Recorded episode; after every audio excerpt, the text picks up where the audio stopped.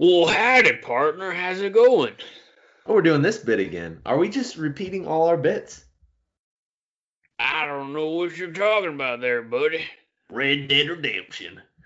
Oh, yeah, we already did this in- intro, didn't we? Yeehaw. Darn. Ding. That was a, spittoon. Do you know what that is? I do. Okay. I've seen Just some making sure. John, Just making John sure. Wayne uh, old westerns. Really? What's your favorite John Wayne? Um, John Wayne himself.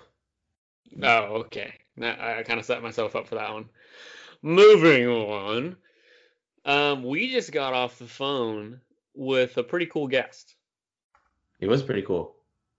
His name was. Can you sound a little bit more excited about that, sir? It was really cool. Okay. Yeah, we'll work on it.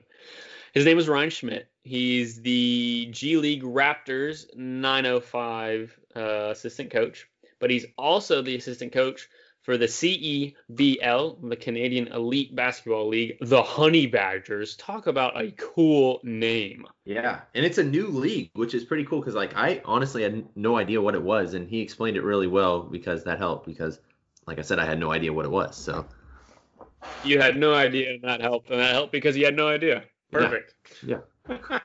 yeah, I thought his his story of how he started off, he was playing obviously um, with the D League at the time, a brief stint, um, but it really helped him develop his mind to shift towards the coaching style and player development style uh, that he brings to the table now with both of those teams.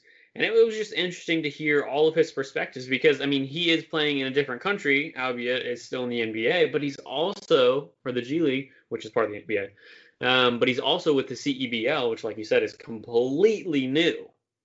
yeah, and he had some pretty cool stories just about his journey and everything like that. So it, it was a lot of fun to to interview him. Absolutely. Um, before we get into the episode and the saxophone part that comes before, um, Nick, I do have a question for you. Yes, sir. What is it? So let's say if all the mascots in the NBA they partook in a Hunger Games of sort, which do you think would be the last mascot standing? And I'll make it easier for you. You can do one in the Eastern Conference and the Western Conference. Okay. Um, let me think really quick. Who's off the table immediately? Um, probably like a hornet or something like that. Yeah, Hornets is definitely off. How about a Celtic? But I also like, are we playing into the fact that some of these animals are extinct? If these animals are alive, Okay, that that does make a difference. Um, I don't know. It, it's tough because like some of these aren't really animals, like Long Island Nets. Uh, like, but then you did have you like, say Long Island Nets? yeah, that's the, that's the G League team. I said NBA, bro. Oh, I'm sorry, NBA. Okay. Um, yeah, prob- probably the Raptor would be the winner for the East. Yeah, that's fair. That's fair. What about they- a 76? 76. Are we thinking just like uh, uh like a I'm pretty sure that's like that's like Paul Revere. Would it be Paul Revere? Would it be the, the Liberty Bell? Would a Raptor Ooh, be battling maybe. a bell? And is that how it got the crack in it? Wow. We. Wow. I, I think I think we're going somewhere with this. Okay, okay, we'll go to the Western Conference since Raptors are winner in the East, or Bell, depending on which side of the fence you're on. Um, I think- today, I, it's funny we talk about this today at work. We we talked about what exactly a Laker and a Clipper is, and they're both types of ships. So are we gonna think about that, like a ship battling a ship, Ooh, like a naval battle of sorts. like Battleship, like the game, like G4, you know? Right. I understand. I'm just thinking out loud here. But what if a warrior in the Bay Area, perhaps, sent a rocket from Houston to these two ships? Interesting, interesting.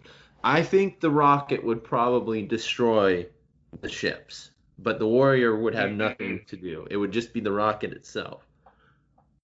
That's true, but the rocket was commanded by the warrior, and the warrior was commanded by the king in Sacramento.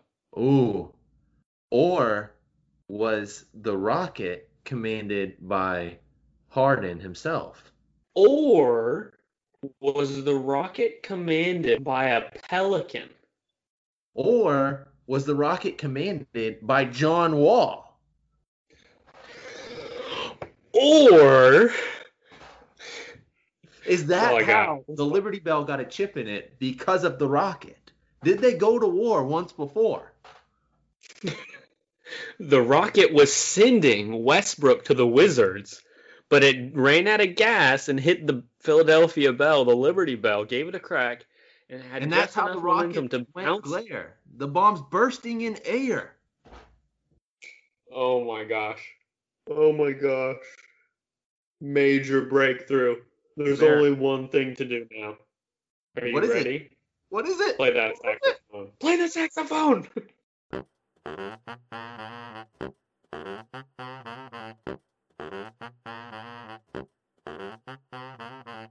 Ever heard of a cardboard box seat? It's it's kind of like an armchair quarterback. It's a word we made up, and we think it fits our views of basketball pretty well. Our made up phrase means that we think and act like a manager of a team, or even the commissioner some days. But we don't exactly have the bank account to follow up on our team owning aspirations. We've got ideas and opinions about the league that change when we come up with new ones, and we may have some funny jokes. The important thing is we love basketball. But we also realize there are plenty of important people who make what you see on the court run smoothly. There are a lot of people who work behind the scenes to make the league the best it can be. And we like to showcase them because they don't always get the credit they deserve. If you're looking for great interviews and bad jokes, you've come to the right place. So come watch with us from our cardboard box seats.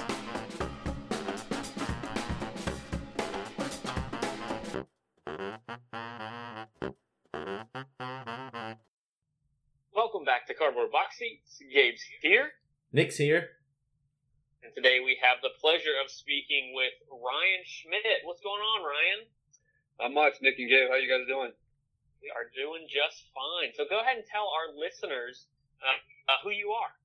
Yeah, so uh, Ryan Schmidt. I'm uh, currently assistant coach with the Raptors 905. Uh, you know, with the Toronto Raptors organization that's involved with the G League, as well as the head coach of the Hamilton Honey Badgers, which is in the Canadian Elite Basketball League, or otherwise known as the CEBL.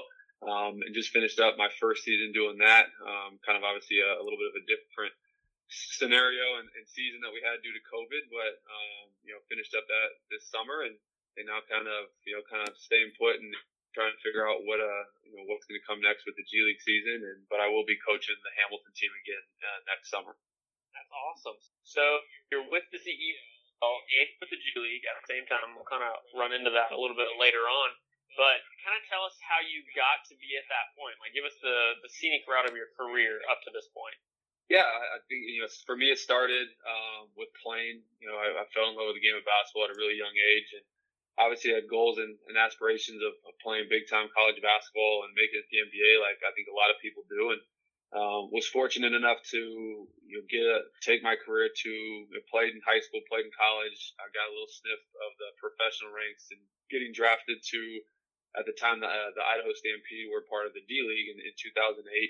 And, you know, so I had a, an opportunity there and, and kind of for about two or three years tried to kind of, you know, follow the dream of, of playing professionally and, and making money doing something I've, I've enjoyed doing the rest of my life and, or for my entire life. And then at about 26, you know, I kind of had that, that moment I think a lot of us come to at some point in, in time and, you know, what am I going to do for the rest of my life? And so it's kind of at a crossroads of do I want to continue pursuing playing? And I, I obviously I knew I wasn't going to play in the NBA and, um, and, and ironically, it was we had a, a family friend of ours, um, you know, in Oregon, was was running at the time a, a youth academy, and it was middle school kids, so fifth, sixth, seventh, and eighth grade, and you know he kind of knew I'd just gotten released from uh, training camp with the Stampede, and he basically asked me, hey, you you want to help out and, and coach this this team while you kind of figure thing, you know, what the next move is going to be, and um, you know, at the time, I never, you know, in a million years, guys, thought I would, I would coach. It was for me, it was I wanted to play. You know, if, if all went according to my plan, I would, you know, play into my, you know, mid to late 30s and, you know, make money and then see what happens at, at that point. But and then maybe get into the, the business side of sports. But when he approached me about that, it was it was something. I'm like, yeah, I'll, I would love to do it and help out. Um, and man, from the first practice that we had with middle school kids, I absolutely fell in love with it. And it was to me, it was the teaching component of it. You know, helping you know helping kids and seeing the growth, like the day to day, the progress that they were making, and you know, so I did that for a couple years, and, and during that time, it was something where I started, you know, figuring out like this is something I wanted to kind of make a, a career out of, and you know, started pursuing uh, other things as far as trying to, you know, high school jobs, um, you know, graduate assistant positions at the Division One level, and you know, I, out of all the things I was trying to look into, you know, I kind of fell into you know helping with an AAU team. Um, coincidentally, was out of Toronto and and then fell into a, a, head coach of a prep school job at the age of 28, and you know, did that. That uh, we were actually it was in Greenville, South Carolina, and did that for four years, and you know loved it. Was a was a head coach from the age of 28 to 32. Um, kind of learned on the fly a little bit, and it was you know something that I, you know, it was really it was a really valuable experience. You know, and now looking back on it, like I know I enjoyed it at the time, but now looking back on it, it was something that I think really it kind of made me who I am as a coach today, and you know something that I I really you know am, am blessed and fortunate to have done. And from there, actually you know stepped down from that position and came back out to Oregon, which is home, and kind of actually that was a kind of an in between year for me. I wasn't coaching a team, but really started doing a lot of player development stuff and working with you know boys and girls of all ages from high school to college to professionals and um, and tried to kind of figure out what the next move was going to be um, which ended up being um, I ended up meeting Jerry Stackhouse um, down at the NBA Summer League a couple years prior, and just stayed in touch with him. And that next summer, I guess would have been the summer of 2017. Um, he ended up having an opening on his staff that he thought I, you know, maybe would be a good fit for me. And I'll never forget him. He, he tells me, he said, you know, it's the, the pay is crappy. Uh, a behind the bench position in the G League, which I think at the time didn't even exist. Um, and he kind of laid it out for me, and I said, I don't care. Like, when can I be out there? And you know, kind of went through the interview process, and you know, so that was that's what actually how I got to Toronto, and you know, did that coach with him for one year. He moved on to uh, to Memphis, and then we had uh, Jama Mahlalela, who took over in the, the following year and, and kept me on staff. And I coached with him the, for the past two seasons, and then this last year during the season, I was approached by um, the general manager of the Hamilton Honey Badgers, who's Jermaine Anderson, and John Lashway, who's the the president, and they you know kind of talked to me about engaging my interest in in being the head coach of the of the Honey Badgers this summer, and it was you know opportunity. Obviously, I was I was thrilled about, and, and couldn't you know turn turn down, and went through the interview process for that, and was able to land that, and, and here we are.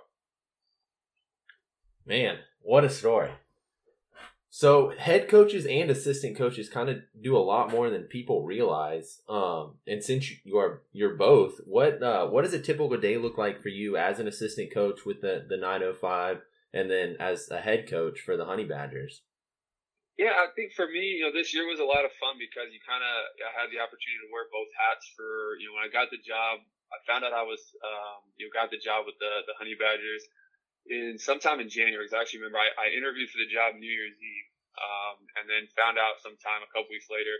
So from you know January, you know through the rest of the G League season, kind of wearing both hats. Um, you know, a typical day for me, you know, as I'm I'm a pretty early riser. Like I like to get up, you know, 5:36 and and kind of start my day with a workout, and it's kind of my time to just, you know, I think I kind of use it as like a self improvement time, and I'm I'm big as listening to podcasts. I've listened to your guys' podcast actually the other day working out.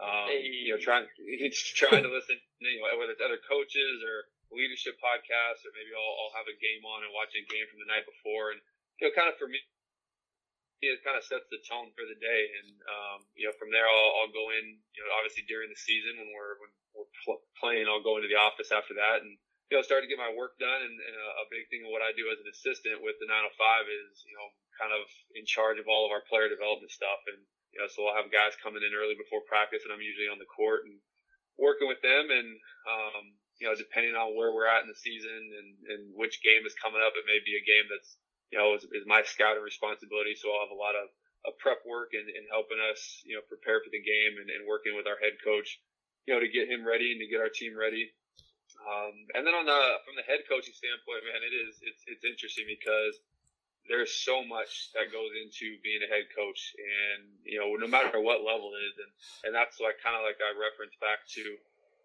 you know my my time as a prep school head coach. It, it really helped prepare me, you know, for this Hamilton job that I took this last summer. And you know, as a head coach, I think your day to day responsibilities it, it literally covers everything from A to Z, and that's you know practice planning. That is, um, you know, planning on you know what time the the bus is going to leave for the game, what you guys are doing for the pregame meal, how the pregame, you know, what the pregame routine looks like, you know, what, and then obviously the game planning component, who you're playing, the strategies. I mean, everything you can think of. You know, you're the one that's making the decisions and all that stuff. And as an assistant, you're you know, giving suggestions here and there on, you know, like I said, if it's my game for a scouting report, I'm going to probably have a little bit more of a voice and a little bit more recommendations and suggestions. And, you know, but as a head coach, no matter every single game, you're the one that's making the decisions and you're working with one of the assistants who's doing the scouting reports. And, um, so it, it's fun. And, you know, this last year was, was really cool because I said there was a couple months where, you know, I was, I, kind of took a different perspective as an assistant with the 905 because I, I knew a couple months later I was going to be in a head coaching chair so your perspective and lens, I think, kind of changed a little bit as far as like, okay, like now in, in a game or in a practice, like, you know, what would I've done a little bit differently or, or, you know, how as an assistant can I make our head coach's life even easier because like I know I'm going to be in this situation. So what would I want my assistants to be doing? Um, so I think again, just kind of you know, the balancing act was also really cool for me because it was also, um, it, it gave me some insight into what I was going to be facing in, in a couple months moving forward. So what what exactly like the CEBL, the the honey badgers are through that, right? Yeah. So what exactly is that? Like what what does that kind of look like? The CEBL, like. Yeah, it's uh so it's it's a fairly new league. Um, they just finished the second season, and you know I was I'll be honest, like I I remember telling you know uh, Jermaine Anderson, our GM, and, and John Lashway, the the president of the team, you know when I first heard about that the league was going to exist I was really skeptical, and that would have been two years ago as they were going into their inaugural season. And I think a lot of it is, you know, you see a lot of these, you know, professional leagues that don't have the backing. Like obviously the G League is backed by the NBA, so you know the the infrastructure from the the people that are running it, so obviously the financial stability behind it. You know that that is what pushes like these leagues. And obviously the NBA is, is a beast of its own, and um, we all know the the money that goes in into that. But when you look, when you look at these lower level leagues, you know, even over in, in Europe and across the world, again, there's a lot of these things that, that that start up and they fail right away. And I think a lot of it is because one is the number one thing is always money. Uh, and then the second thing is, is the people that are involved, um, you know, how they're, how they're running things. And so when it, when I first heard about it, I was really skeptical. And you know, obviously being in, in Toronto, you know, summer, you know, I knew some guys that were playing in it, and I actually went down and caught a game. It was actually in, in Hamilton. I went and watched the game because we had one of our players from the 905 who was playing on the team in Vancouver, and so he was out on on a road trip playing in Hamilton, and, and right away, just walking into the arena, you could tell this is different, and you could tell that the, the how they were running it, it was completely different than anything that I thought it would be. Um, and and then also this season that I was a part of when when COVID hit, you know, a lot of people thought it was gonna the league was gonna fold. There wasn't gonna be a season, and you know, it was the complete opposite. I mean, the the, the guy, the commissioner, Mike Morreale, and his staff, you know, did an unbelievable job of of navigating through, you know, the amount of hurdles and stuff that they had to kind of go over. And, and try to figure out how to have some sort of a season when COVID was still new to all of us so it ended up being sort of a, a what they call the summer series. So it was kind of like a, I guess you would kind of compare it to like the the Olympics or, or World World Championships. So it was kind of a round robin to start, and then you moved into bracket play. Um, so obviously it was a very short season, but I think you know have to off to them and, and their staff for being able to make it happen. And then you know they also during that whole time, like not only did we have a season, but they had a bunch of games. I want to say like half the games were ta- uh, televised nationally across Canada. Oh, wow. Um, so the so the brand itself as a as a as a league grew, you know, quite a bit over that. I think it was about a six week period that we were doing it. Um, and now as we kind of enter the third season, you know, I think there's a lot of hype behind it. There's a lot of what we've heard from you know agents and players that want to be a part of it. I think a lot of it because you know you see a lot of these guys that are playing overseas where they had to take a, a, a lot of them had to take a big financial cut um, because of COVID, and and then the G League is you know not, is going to be a fraction of what it normally is, and it's, it's going to be a shortened season. Um, I don't think every single team is going to participate. You know, so you have a lot of players that when by the time we get to April and May, which is when the season will start in, in the CBL, we've already been getting. I mean, myself, our general manager, and I know other teams and coaches as well have already been getting a lot of interest from from players and agents that want to be a part of it and a lot of that has to do with how they've you know how they've set the table the last two years. And, and like I said, my hats go off to them. So you actually played in the D League, as you mentioned before. How has that prepared you uh, for kind of that, that coaching mentality as well? Was it an easy transition to start off with, kind of going from a player to a coach? And what are some things that you brought over from being a player? Yeah, I think I, I wouldn't say it's an easy transition because I think it's you're you're definitely you know, as a player, you have so much more control, um, you know, with how you're preparing for a game, um, how you're, you know, playing in a game. And I think as a, as a player, you know, the game could be, it could be a, you know, a 20 point, you could be down by 20 and, and there's a part you that always think you have a chance to get in as a coach, man. Like you feel helpless over on the sideline, like being down 20 and you're scared to death and you don't know what you're trying to figure out ways to, to get it close. And, you know, so I think that transition for me, you know, is I, I think the first thing I had to learn was the, you know, to kind of let go of a lot. And, um, you know, you don't have the control that you do as a player. And, you know, as much as you want to, you're not going to. Um, so a lot of it, what I ended up learning, a lot of it just came from, you know, the, the preparation that goes into games, that goes into practices. Um, and, and just putting in the time, you know, and to learn, you know, I think because again, playing and coaching, there's, there's so many different differences and, um, but I think the the thing that helped was my path as a player. Um, you know, kind of being able to relate to guys, especially with where I'm at in my career now and working in the G League and, and in the CBL, where a lot of the guys that I work with are are guys that are either trying to establish a professional career, um, you know, continue or extend, you know, a professional career. And so going through what I've gone through, and you know, I didn't, you know, didn't play much, and I, like I said, it was a very short-lived career, but you know, you deal with adversities and you understand how hard it is to to make it at the level a lot of these guys want to play at. So that perspective, it, it kind of helps and it helps me relate to, you know, I understand what you're going through. I, I try to do it myself and I, I know how hard it is.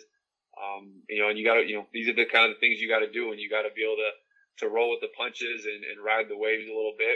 And, you know, again, I think that, that definitely helped me, um, as far as like being relatable with a lot of players. And it, I think too, just from a, a player development standpoint, you know, establishing those relationships and helping them because it's not something that you're just, I'm not just speaking on what I think it's been like. It's like, no, I, I, have been, I've been cut by a, a G League team, right? Like, and so I think you can be able to speak to that. It really kind of gives you a, a different, you know, set of eyes or a new perspective on things that I think a lot of players might not be able to, to relate to.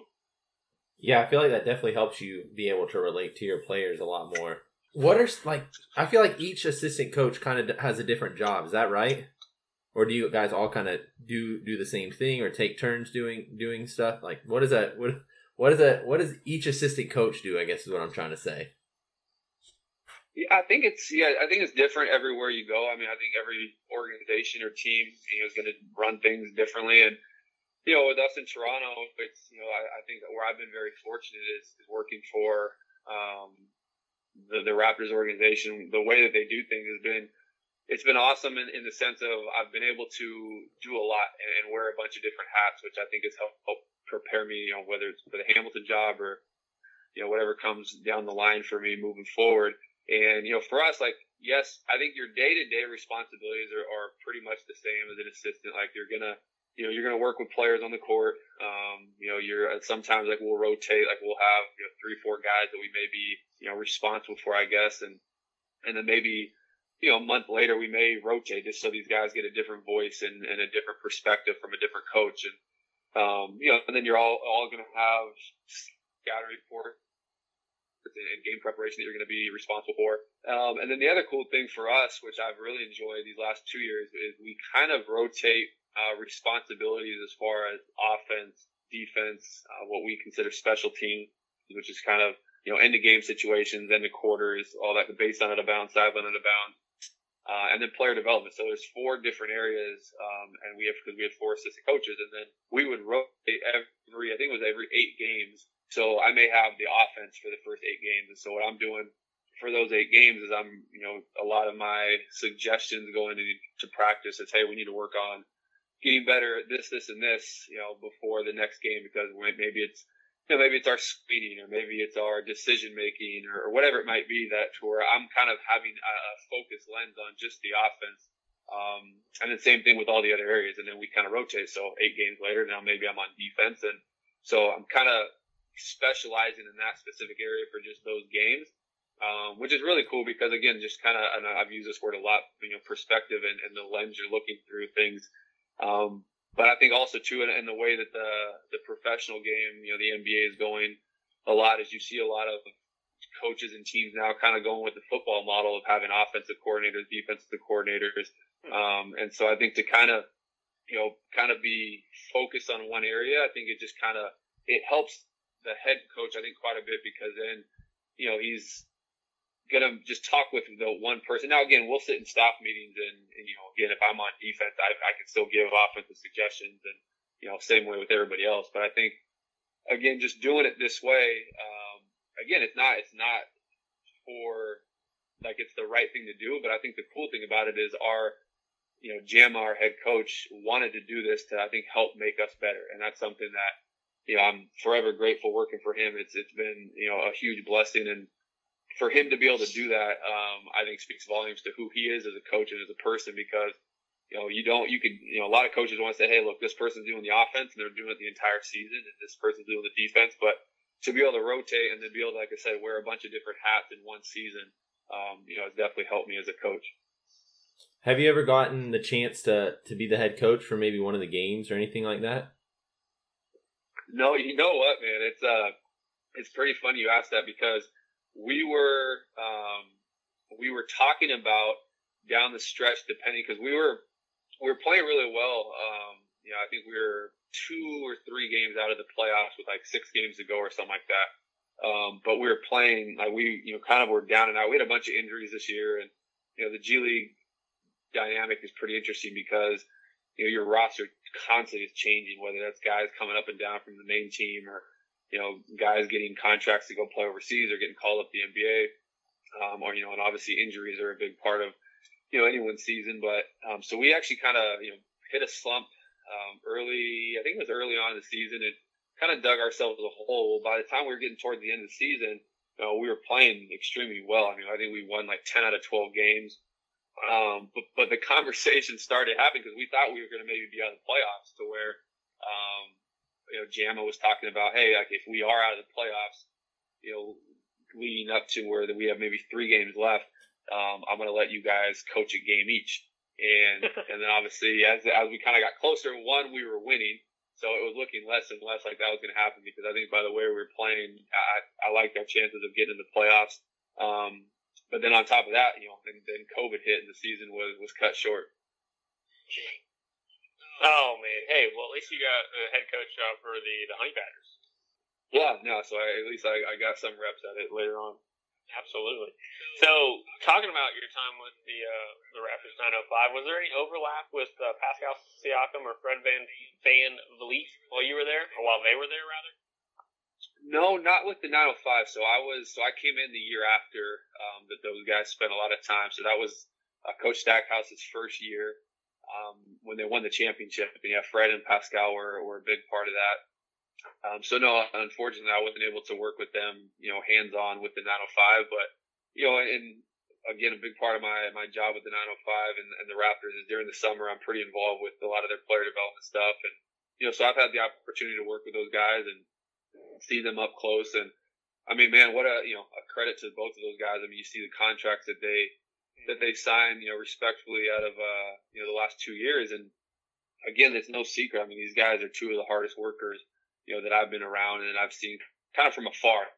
I've obviously had I haven't been around them on a day to day basis, but you know, when you kind of get a sneak peek behind the curtain every now and then, um, just to see the work that both those guys put in. Um, but the thing that stood out to me with both of them is, is just the kind of people they are, and you know, they treat people with the ultimate respect and high character guys and, and great guys to be around. And it's been a lot of fun watching their progression and growth, you know, in my time in Toronto. And, um, and again, I, I think also too, going back to their time with the 905, you know, as soon as I got there, it was the year after both of them were there and you, you kind of really quickly find out, you know, that the bar sets pretty high when it comes to, you know, the, the way that the Raptors, you know, have their, their player development and, and how they do things. And so to me, it was exciting because, you know, you, the year that I got there was you started to see those two were on the court with the main team now and contributing. And, and again, a lot of people started talking about, you know, their, their time and experience the 905, how it kind of propelled them into,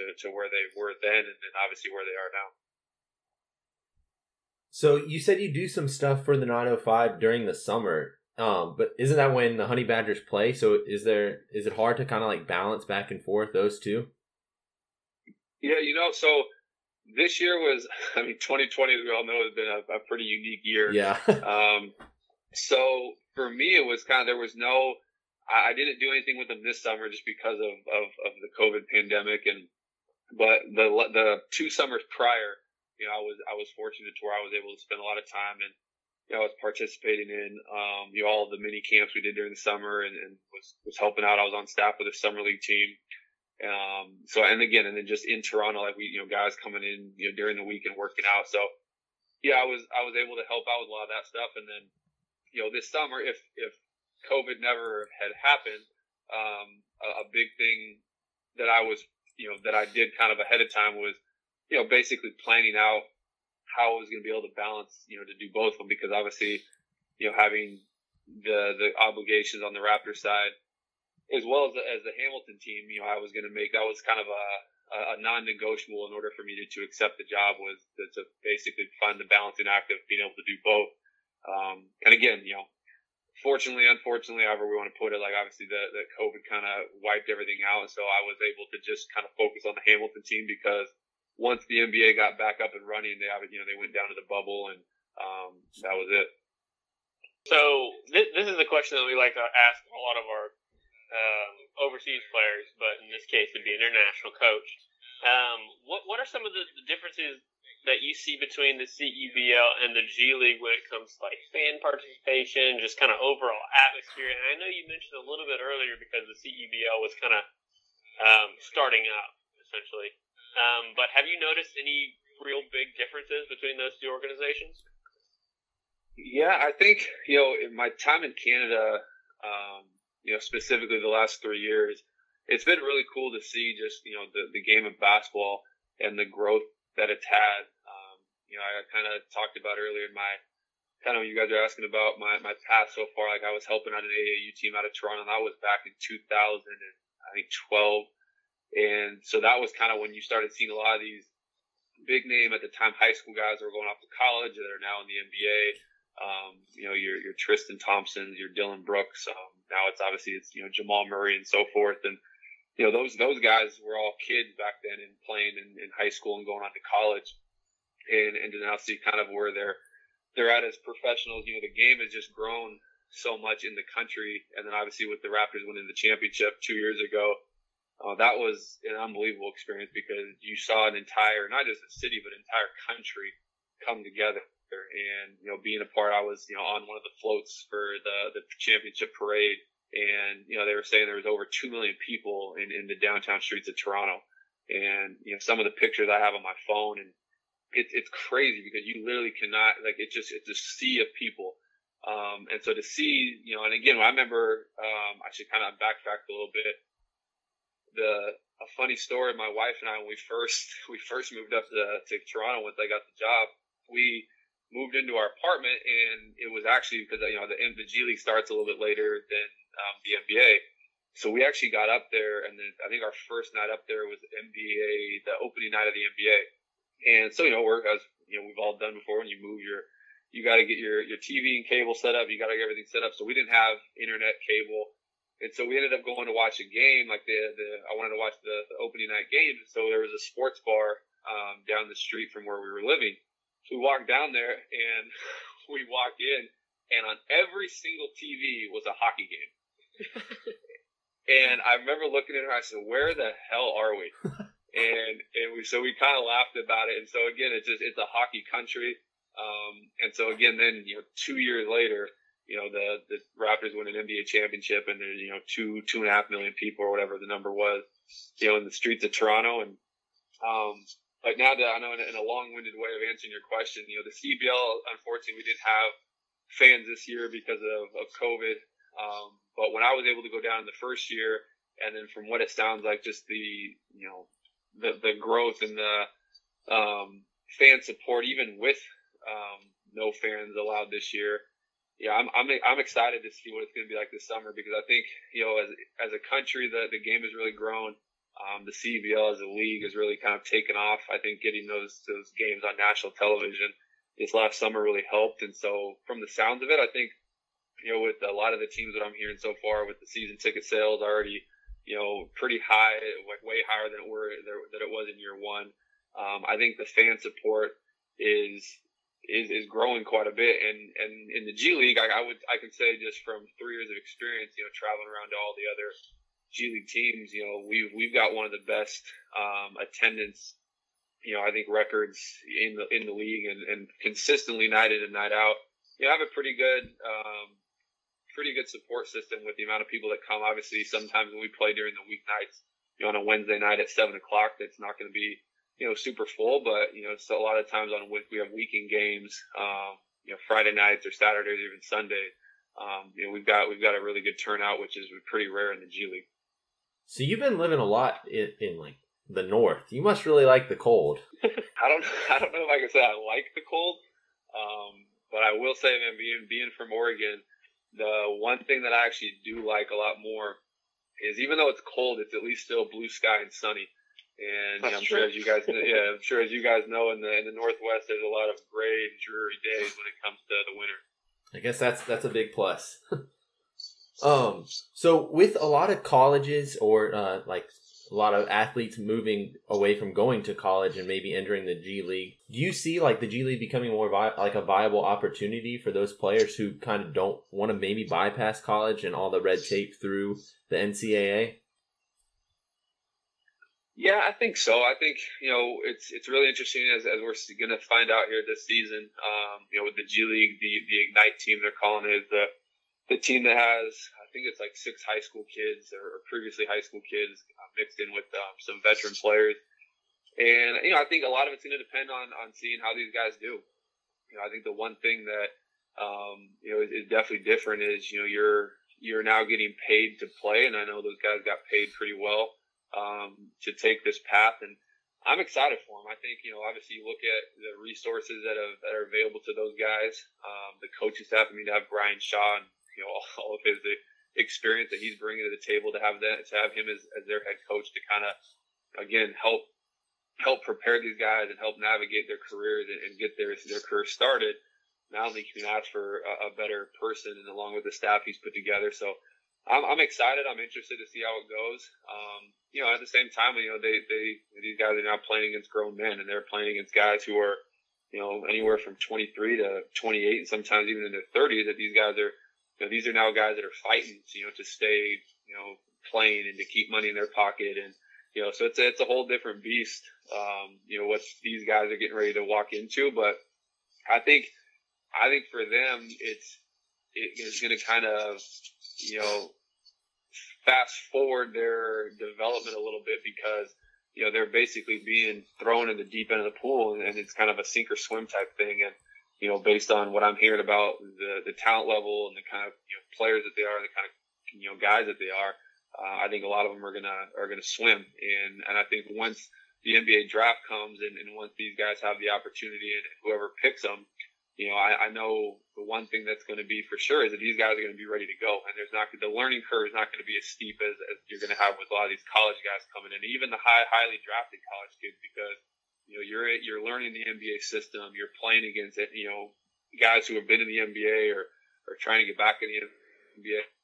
So I think just that that experience alone is gonna you know put them you know a, a step or two ahead of guys that are coming out of you know university at the NCAA level. Absolutely, I agree with a lot of what you were talking about for sure. So now we're going to transition into this hot seat question segment. And you did mention that you listened to a couple of our episodes before, so you kind of know what to expect. A little um, bit. but for our new listeners, we're going to explain to them just real quick. We have not given you uh, some of these questions. Actually, we haven't given you any of these questions. Um, and we want you to answer from your gut and honestly and truthfully and every other synonym for honestly and truthfully. So, Nick's going to start us off. All right. First question. Outside of basketball, what do you like to do for fun? Outside of basketball, what I like to do for fun. Um, I'm a big workout guy, man. Like I've, I've kind of gotten into the, you know, obviously from playing. Um, you know, I still spend a lot of time, you know, working out, staying in shape, and it's something my wife and I actually like to do together quite a bit. So, you know, I would say it's not. Again, it, it, I guess it kind of relates to basketball, but it, it's not basketball. We'll count it. Count it. Which of all of your seasons has been your favorite season so far? Ooh, that's a tough one. I would say I would say this one actually. I think for me it was there were so many things that happened, and what I mean by this season was the 905 season along with the first, you know, my first season as a Hamilton head coach because it again it was the 905 season was kind of cut short, and then the the Hamilton season was obviously was a, a short season as well. But again, I don't. I think you know hopefully fingers crossed that we never have to endure something like this again, uh, like we have in 2020. But because of everything that kind of happened, like I, you know, the the experience that, that I've had through it and what I've learned, um, you know, is something I'll take with me forever. All right. What has been the strangest on court interaction you've had with a fan or a player? I haven't had any awkward um, interactions. Like I've definitely seen some. Like I've seen. Um, I can't remember what city we were in. We were playing. We were on the road in the G League, and there was a fan that I think had had a little bit too much to drink. And again, and then it's, pretty easy, easy to notice these guys in a lot of G League arenas because there's no one there. Um, and he was like, you talk about heckling, and he just again he he was embarrassing himself, and so it wasn't an interaction that any of that I had or any of our players, but definitely a memorable one that I'll, I'll always remember that the guy was just making a fool out of himself. so moving forward, where do you see yourself in let's say five years? Hey man, I, that's that's a that's a tough one. I think for me, I don't know. I don't you know kind of I, I don't set the the bar as far as where I want to be. I think for me, and I don't want this to sound cliche by any means, but you know, I hope in five years, like I'm just uh, a better coach. Um, and I think you know, hopefully my path wherever I'm at, you know, is, is a byproduct of how I've done things in the, in the other places that I've been and you know, how I've treated people and, and you know, what I've done with helping players get better and, and hopefully winning games along with that. But I think ultimately for me, like I, you know, I want to be a, either an NBA assistant coach or potentially even a, a college head coach. I think, and I think a lot of us, you know, obviously, the, being an NBA head coach is the ultimate dream, but you know, there's only 30 of those jobs, and it, it's pretty tough to get anything, any job in the NBA as is. So, again, I just try to, you know, try to get better every single day, and, and I'm enjoying my my experience, and it's been fun so far. We ask this question a lot, um, so you, you might might have heard it before. Um, Adam Silver hands you the keys, and you are now the commissioner. What what what's one thing you do? Ooh, you guys are really putting putting it on me here.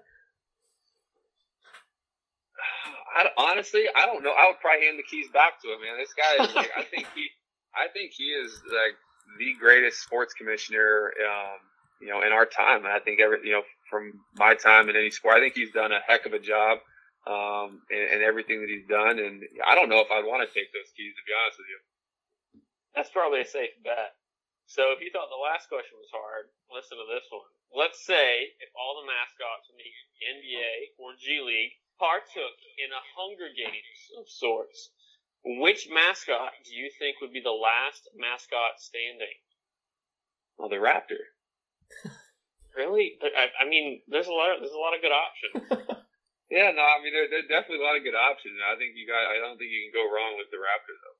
That's true. That's true. I definitely agree with that. As as Hornets fans, we're we're out within like the first five or six seconds.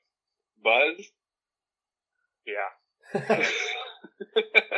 Yikes. Have you ever looked at one of your players and thought, man, I can take them in a one on one any day, any time? Oh no! Not not only have I have I looked at them, we we've had some battles, man. We got a lot of a lot of guys. They like to test test me a little bit here and there, and so we've we've I've had some fun with quite a few of them. So, last question: favorite podcasts besides ours? favorite podcast besides yours, I would say, I mean, probably the one that I listen to the most um, is, or the two I would say probably are uh, the Woj Pod and um, also JJ Redick's pod, which he's which he's changed up probably like three or four times. But um, yeah, I think I think he does a good job, and I, I like the um, you know the variety of guests that he brings on. I, I actually JJ is one of my favorite podcasts too, especially since he's changed it to the old man and the three. I feel like uh, he definitely has more creative control over it. And I know I'm geeking out a little bit, but his guests have been point. Yeah, no, I think that's exactly. I think he's obviously he's got the basketball side of it, but I mean he, he even gets into you know political side and uh, you know Hollywood with actors and stuff. I think yeah, I, I think he does a really good job and um, I know it's definitely something I've enjoyed, and it's been cool too. Even like because during the the COVID stuff and the quarantine, I mean, he was pumping them out like crazy. Which yeah, was fun. He had a lot of talent, man. Ryan, thank you so much for coming on to the podcast. It has been a pleasure talking uh, with you about the G League and the CEBL, the form, the uh, the newly formed league in Canada. And uh, yeah, thanks for sharing your time with us. No, I appreciate you guys. It was a lot of fun. Thank you.